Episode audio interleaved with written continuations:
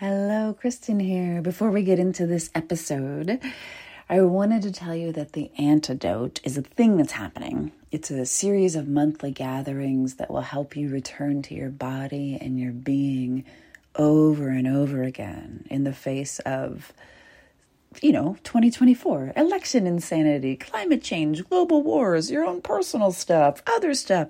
It's crazy out there. And it's easy to abandon yourself and freak out. The antidote is for bringing you home to yourself so that you can be safe in your being, even when the world outside of you feels objectively unsafe. And because everybody's marketing at you, and there's no reason for you to believe me, you can head to jointheantidote.com to grab a free recording of the first session that happened this week so you can feel it instead of thinking about it to see if it's a good match for you. That is jointheantidote.com. Scroll all the way down and you will see a place to pop your email address in and grab the recording. Hello and welcome to this episode of That's What She Said. This is a microdose. So, for the beginning of 2022, tiny episodes pointing to larger episodes um, to get you like the best juice I can possibly get you in the shortest amount of time, but also with poems. so today, it's You Don't Have to Earn Your Keep. And I'm going to start with a poem and then we'll go from there. Um, when people ask how I am, I don't want my first response to be tired. And so I am undoing, unlearning, rerouting my life's ley lines around wonder and silence, stillness and depth. I am deleting apps, banishing the phone to the furthest corners of the house. I am tossing big plastic rings at the dog, who chases them and chews them and likes to see if he can dangle from them by his teeth for just a second before his grip fails. I am learning not tired the same way, dangling just barely by my teeth, but I am learning nonetheless. So you don't have to earn your keep is a really hard lesson for me. Um, there's a portion of asshole brain, which is that voice in your head that's just fucking mean to you all the time, uh, that I call resting bitch voice. It's like resting bitch face, only this just doesn't make you look like you're pissed when you're in the latest edition of People magazine. Resting bitch voice keeps you tired, overworked, stressed, steeped in martyrdom, and uh, unable to articulate exactly why you feel like a bag of old turds. This is covered in far greater detail, and that's what she said, episode number 251, which you can find at kristenkalp.com slash resting dash bitch dash voice. Resting dash bitch dash voice, right? But the highlights. First, resting bitch voice makes you earn rest. Earning rest, not the ideal, because we could just have rest. It's not something that you have to earn the ability to sleep because you did such a good job today. You get to sleep because you're a human, right? Um, resting bitch voice will also pipe up about how you're doing rest wrong, uh, mostly because you're you're resting and not doing other activities that brain has deemed necessary. So you're doing rest wrong. It says things like, "Why can't you do all these tasks on this very long list and then rest? Why can't you rest more productively? so that's like rest while listening to a podcast, rest while getting caught up on some editing or some email. So it's not rest anymore if you're resting productively, but still, brain tries. Why aren't you working ahead when you know you have enormous list of things to do next week? So rather than a rest so that you can handle the enormous list of things to do next week, we need to work ahead and skip the resting part, right? Because there's always going to be a point where we rest later down the road. We'll sleep when we're dead. That's resting bitch voice. It just doesn't let you be. Um, it'll also ask questions, really helpful ones like, why is the pandemic still making you tired? So helpful so helpful. Like like we should all just collectively be here in year three of pandemic just fucking stoked because we're still alive. And it's so easy except of course it's not easy. It's fucking insane out there. Of course pandemic is still making you tired. The like they change all the time all the guidelines and there's so much risk. And now we're we're really coming up against your mental health risk of just staying inside for the rest of your life and never seeing anyone against your physical health risk of contracting COVID, right? So why is it still making you tired? Because it's objectively exhausting. And this week, uh, as I'm recording this in the United States, Dr. Fauci, who is our head of like, he's the spokesperson for all things COVID at this point, um, just basically did this whole like, Omicron is coming for you. It's going to happen. The end. I was like, that is not a good mitigation strategy for pandemic. Just, it's going to happen. Deal with it. That's terrible. Of course, it's still making you tired, right? Of course, you are tired. Of course, you need more rest than you did in the before because life is objectively far more difficult for everyone on earth except billionaires than it was in the before. Resting bitch voice will say, Why can't you just handle your shit without having to sleep, chill, ask for help, or unplug? So, part of this is that, um, that sort of like the Elon Musk effect of um, he's really proud of the fact that he works 110 hours a week. Um, working 110 hours a week is goddamn stupid. Period. Like, if you're a person who works 110 hours a week, what the fuck is wrong with you, dude? So, so if that's the comparison, if it's if it's you versus Elon Musk's workload, right? Of course you come up short, and of course resting bitch voice is like just push harder, just do more, just do more ultimately, resting bitch voice continuously conveys that it is not okay to be human. You need to be more than human, superhuman, augmented in some way that's really vague, that it never really tells you. It never stops questioning your very human limitations. Like, you have to pee, you have to poop, you have to eat, you have to rest, you have to shower, you have to. There are things that have to happen as a human that we can't just skip over so that we have more time to work, right? You can't just work for 24 hours a day, seven days a week until the end of time with no consequences. And somehow resting bitch voice is like, and that's a problem. problem, you're just a human. Okay, so I'm not telling you about resting bitch voice because this is easy work. I'm telling you about the mechanics of rest because it's hard for me. My natural tendency is to wake up and do shit until I drop. Like there's some element of a workhorse in me.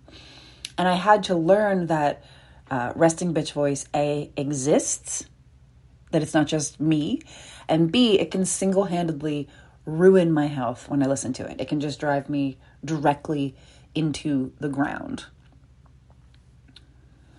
So, if you were not listening to Resting Bitch Voice in any capacity, um, if we can just suspend that part of you that is like part Elon Musk robot, part aspirational, I can work for 20 hours a day. If I just hustle harder, it's fine.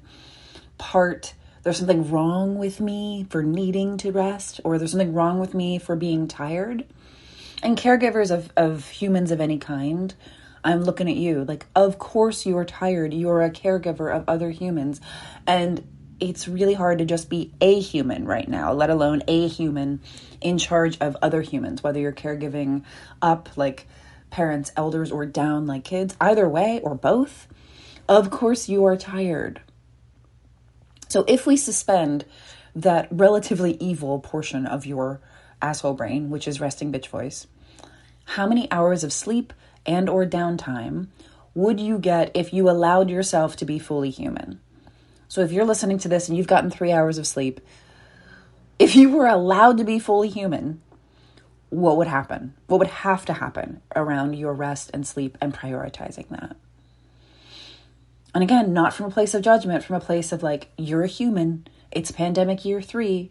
You can't just push through this for another however long it's going to be we're going to have to change our relationship to rest, sleep, and downtime.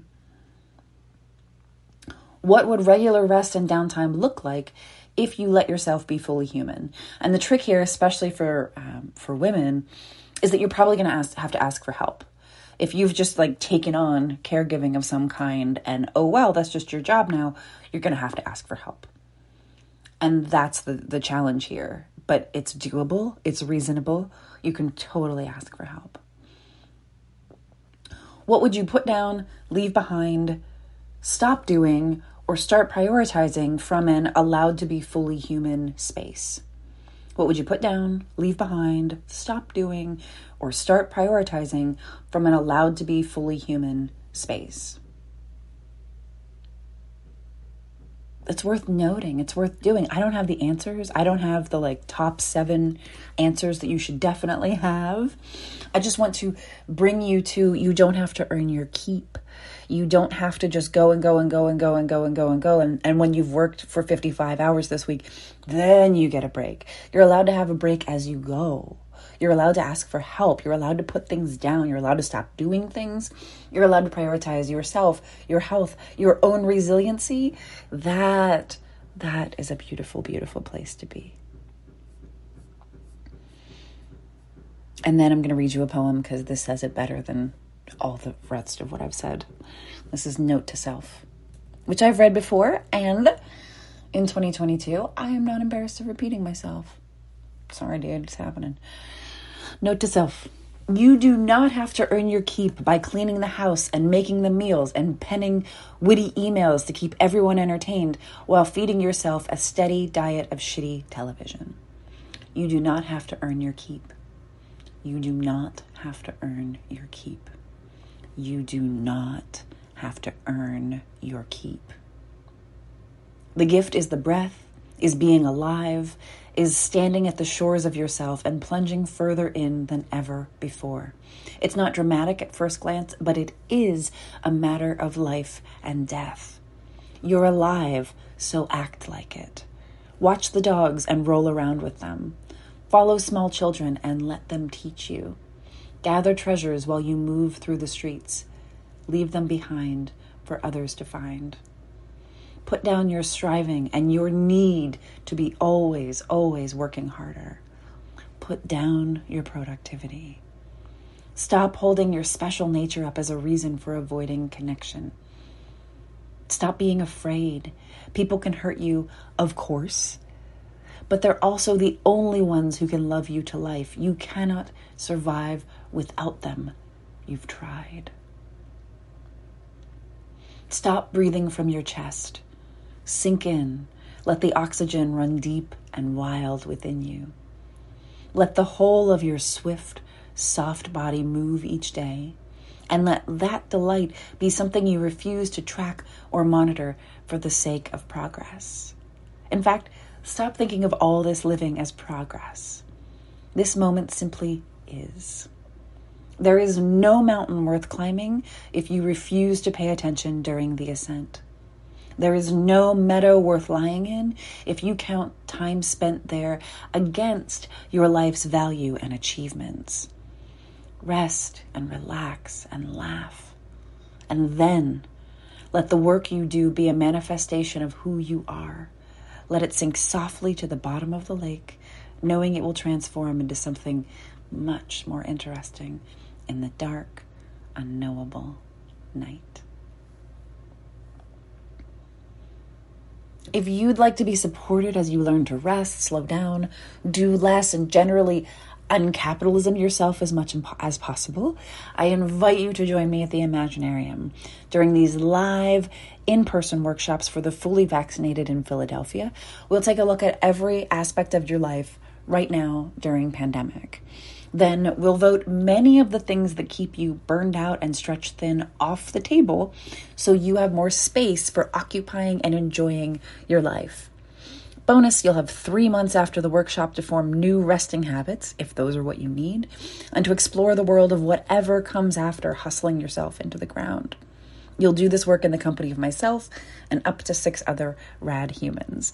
To talk with me about attending, you know the drill. I'm going to say it again bit.ly slash talk with KK and book a call. If you want to do this work privately, so it's just you and me in Philly on the dates of your choosing, again, book a call and ask about solo instead of Imaginarium. So, Imaginarium is doing this work with other humans should you need community and connection, depth and meaning that way. And then if it's private, if the dates don't work out, um, then we can do this in a, in a container that's just you and me, and that's called solo. So either way, bit.ly slash T A L K W I T H K K, or just shoot me an email and I'll send you the link via k at kristenkalp.com. May you learn to rest, to relax, and remember to laugh. May you refuse to earn rest. May you take naps with abandon. May you never be proud. May you know that you are deeply loved regardless of your productivity levels. And may you have a goddamn good time just being a human who's not being productive. Thank you so much for listening, and I will see you next week. Thank you for listening. One more time, The Antidote is a series of monthly gatherings to help you come back to your body, your being, and your breath when it's most likely that you'll self abandon. The antidote is the antidote to trying to do everything all alone, all by yourself, while you grow more stressed and you're generally freaking out and telling everyone you're fine, while quietly or not so quietly, scream sobbing in a private place between tasks. Let's not do that. Let's try something different. This is a really simple format, one gathering a month on the first Tuesday of the month until the 2024 election. So we're practicing the skills that we will need in November now and we're getting really comfortable with body, breath, and being now. And that's available to you at jointheantidote.com. There's a free recording. You can sign up, you can get more details. Enjoy, enjoy, enjoy.